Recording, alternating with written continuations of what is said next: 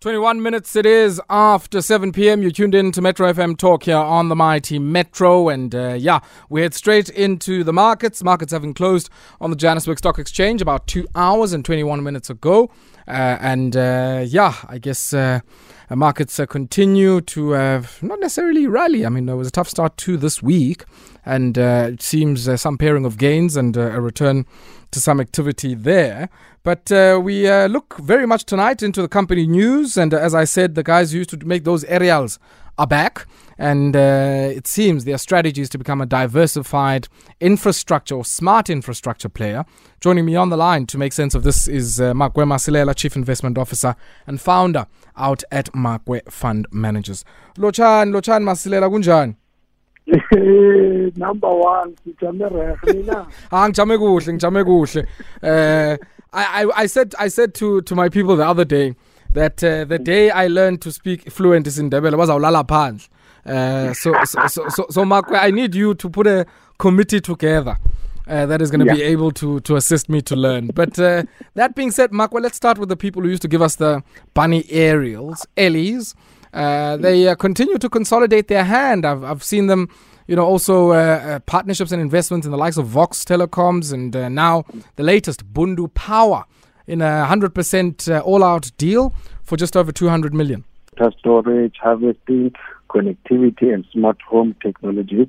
So them buying this Bundu Power is one of the first building blocks, you know, when it comes to their new strategy, and that will also expand their portfolio as early when it comes to alternative energy solutions. Mm. And in turn, I think Bundu Power will have an expanded Southern African distribution network mm. and access to a group.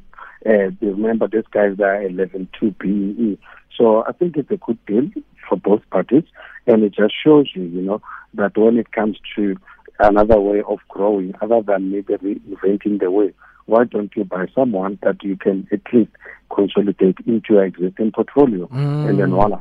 Yeah, and and I guess that's that's the strategy in this case to uh, piggyback on uh, what uh, these folks uh, are able to produce. And this is not to say mm. Ellies doesn't have their own. I mean, they have uh, a very interesting set of petrol and diesel generators that uh, they take into the market themselves. Um, yeah. You know, 150, 160, and even 28.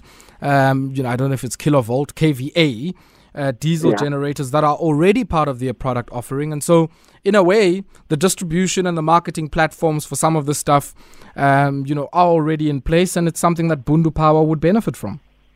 Definitely, and you are, you are right. You know, they just have to complement their existing portfolio because Bundu Power they specializes in the distribution and rental of generators as well as the distribution and installation, mm. which I mm. don't think Ellies have of solar and ancillary pro, I mean products.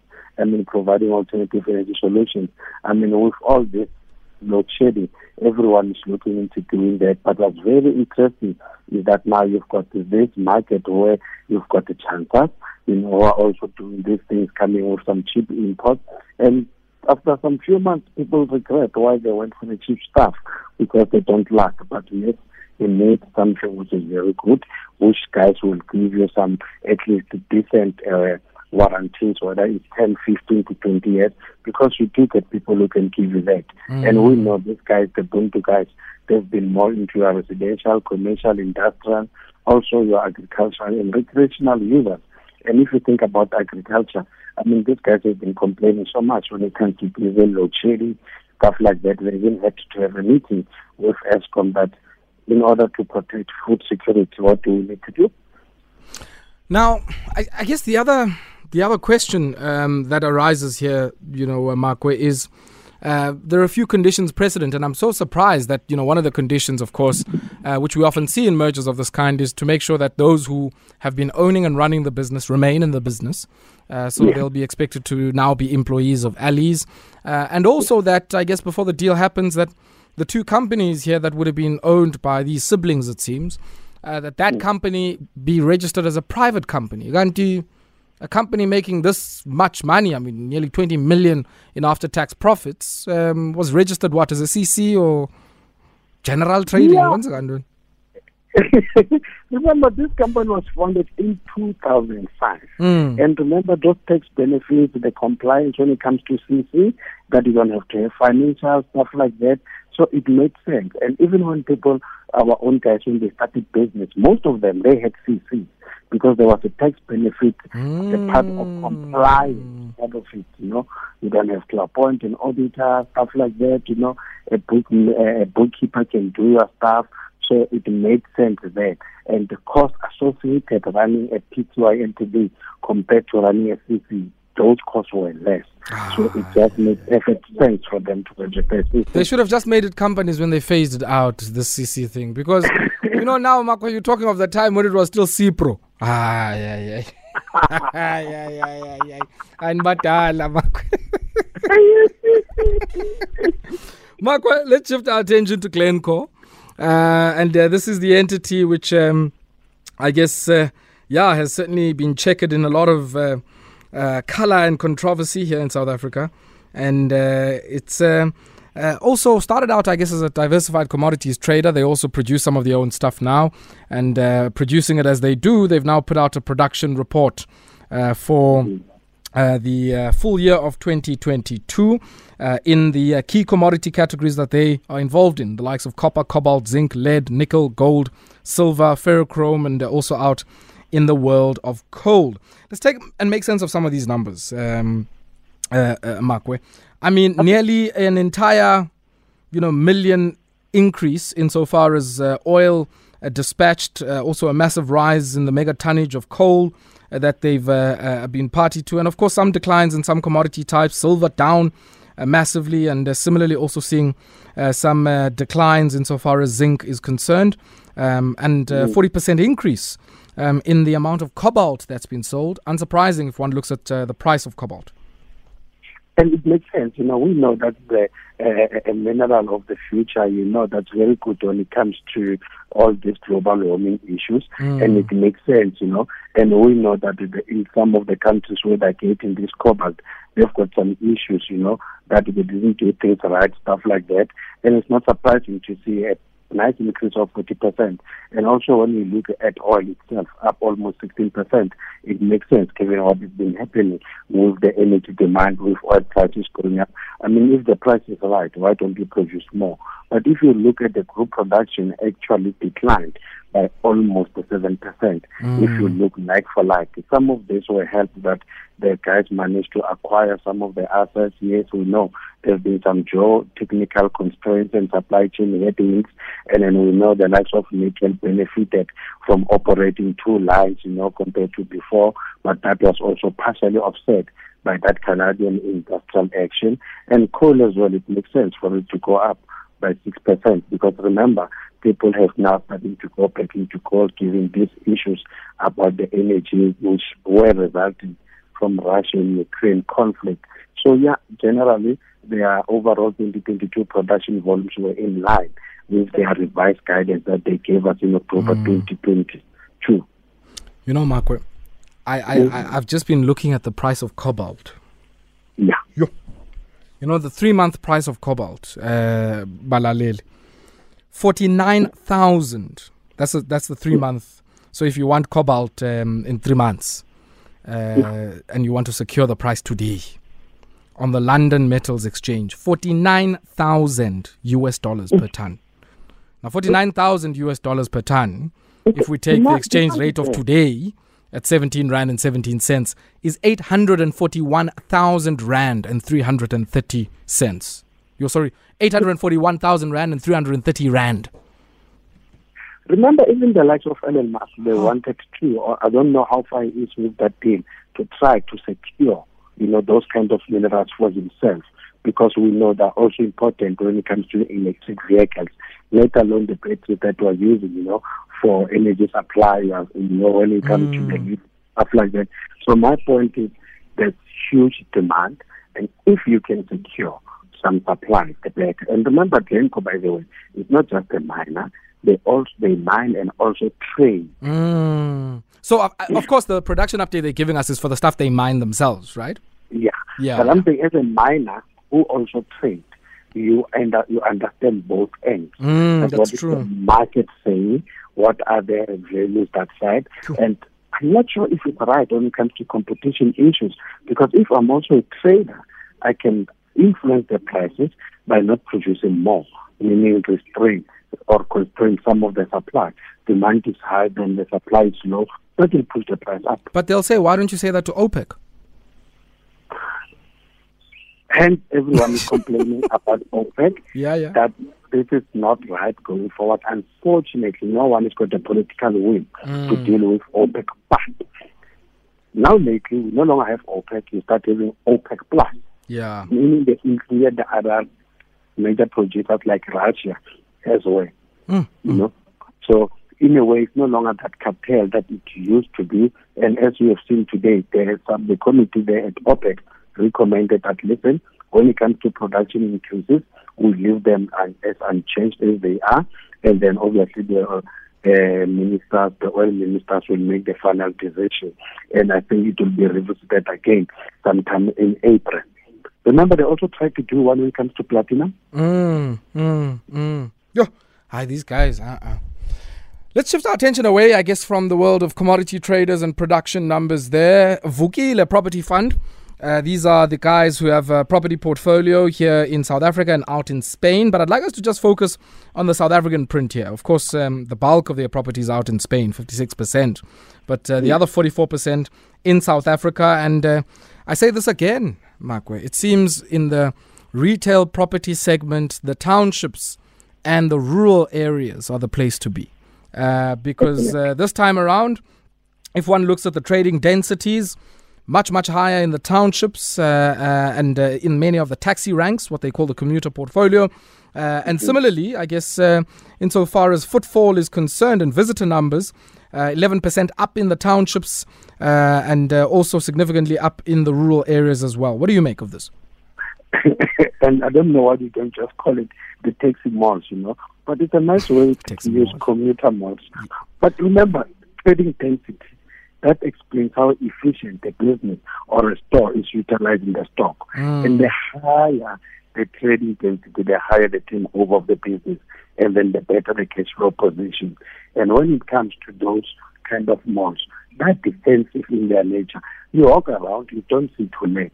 You come into these affluent uh, malls, you see to let, stuff like that, because uh, either people are starting to do more of online or maybe the numbers are no longer looking that good, you know, but back home there, because most people spend more than 50% of their money on food, if you've got an anchor like a nice grocery shop, you are guaranteed footfall.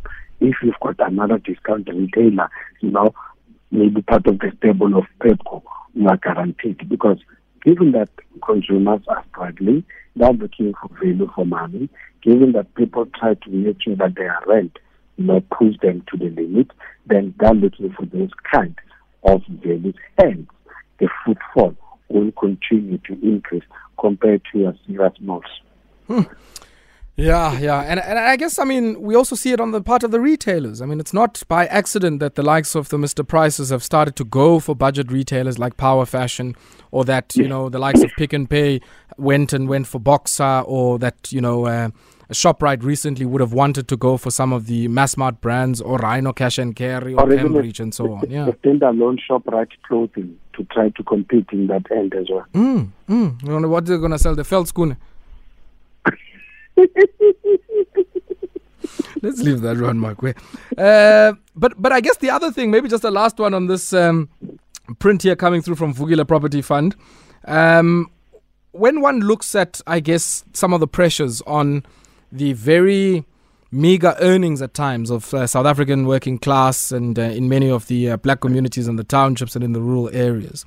Um, it does seem that I guess a lot of what composition of tenants these malls have is sometimes very defensive even against declines in disposable income. People will still go and buy. They might have smaller basket sizes, but they're still going to go to the malls and there'll still be that kind of footfall and still, I guess, uh, the type of sales volumes that one would see it's more volume more than anything right. Mm, mm, mm. Elise Makwe, uh, yeah, I, I, guess you know th- these are some of the stories. Uh, if one thinks of uh, the latest coming out of Ellies, um, not so big an entity, um, but uh, quite an interesting one insofar as that is uh, is concerned as well. We also saw um, the uh, story sometime last year or the year before uh, coming out of the DTIC and the International Trade and Administration Commission on slap chips. What's happening here, okay. We do have enough potatoes back home. Hey, Chief. eh, eh, why do you start there? no, it's very interesting that you know not every potato is right for slapping. So the problem here is for you to be able to do that, you need some kind of potatoes. Hence, we are getting them from the likes of your Germany, your Netherlands, or Belgium. There was some tariffs imposed on them, 181 percent and all because the commission was busy the investigation.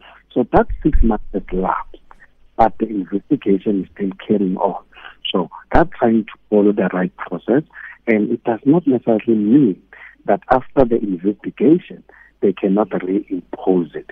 They can still reimpose that, and yet the guys they know that as much as they have lapsed, as I said, the investigation is continuing. But what's also of interest is that the people now can now go and claim the refunds for any duties paid since. And if you look at the market players, that's yeah, the news come as small but much needed reprieve for the food industry. And remember, it's coming out a period where we've got global supply chain disruptions, high animal feed costs, record high fuel prices. So it's coming at the right time, more or less, for them. But the whole story here is, guys, we do have enough. But unfortunately, for slap chips, the kind of potatoes we have here cannot meet the consumer demand. So you need some specific variant, you know, Mm. to be used to make French fries. And hence, the guys were relying on import. So, so I mean, what seemed to be the issue there? Because I think the, the issue around the potato shortage was quite topical uh, on the social media streets um, at the start of this year. Um, I mean, what seems to be the issue here insofar as the primary agriculture is concerned? Is it that you know farmers are reluctant to grow the specific variant that makes more sense to use in frozen uh, potato chips as the processed product, or what, what seems to be the issue? I think our guys were focusing more on the consumer demand as we were not demanding more of French fries kind of potatoes back home here. Mm. You know, we're just using potatoes generally as one of the vegetables that we've been using. But now when it comes to that specific, you know, uh, sector, which is French fries, unfortunately the guys were not producing enough. Hence the import and for them to have an investigation, it means the guys complained, the farmers, that hey, there's some dumping happening here, so go and investigate. But in the meantime, to protect us, then they had to impose that tariff for six months, I think, of 181%. Well, we'll check uh, whether or not, I guess, in the last while since the, um, you know, uh, uh, provisional anti-dumping duty had been in place, uh, whether or not, you know, prices of the slap chips people buy had increased. Uh, but also, there's a big question of attribution as well. I mean, you know, are there other factors that would contribute to that? Um, you know, this shortage that you speak of, um, and whether or not indeed it is And as pronounced as people might- say. Sometimes it might be that we are not that competitive as farmers back home here. And then importers, I mean, guys outside, they see an opportunity that there's a market there. We can bring something Mm. there at reasonable prices. And maybe back home here is that maybe the producing costs are high. We don't know. And those guys are managing to do it much cheaper in their prices. When it comes back home here, it becomes more cheap. Well, well, I guess you know that might be one possibility. But um, if, as some of the people it seems have alleged, because that's why the, commission would have been doing an investigation, is, you know, if indeed some of these um, potato, frozen potato, you know, chip products coming from these countries were being placed in the South African market or arriving or landing in South Africa at a price that is below the cost of producing the same product in South Africa, then that's dumping you know so so i think that's what that's what the commission will have to look at and investigate uh, but it's a very interesting one because it affects downstream all of the spatlos gatsbys and kotas that we eat and um, almost every meal on every menu Remember, we had the very same story when it comes to chicken, Mm. especially the stuff coming from Brazil. yes And what I'm saying is people can complain and a commission or investigation gets to be carried out, but that does not necessarily mean that it's true. That Mm, investigation sure, must find otherwise. that, you know what, there's no reason for us to continue. We had the same story when it comes to steel as well. Mm, mm.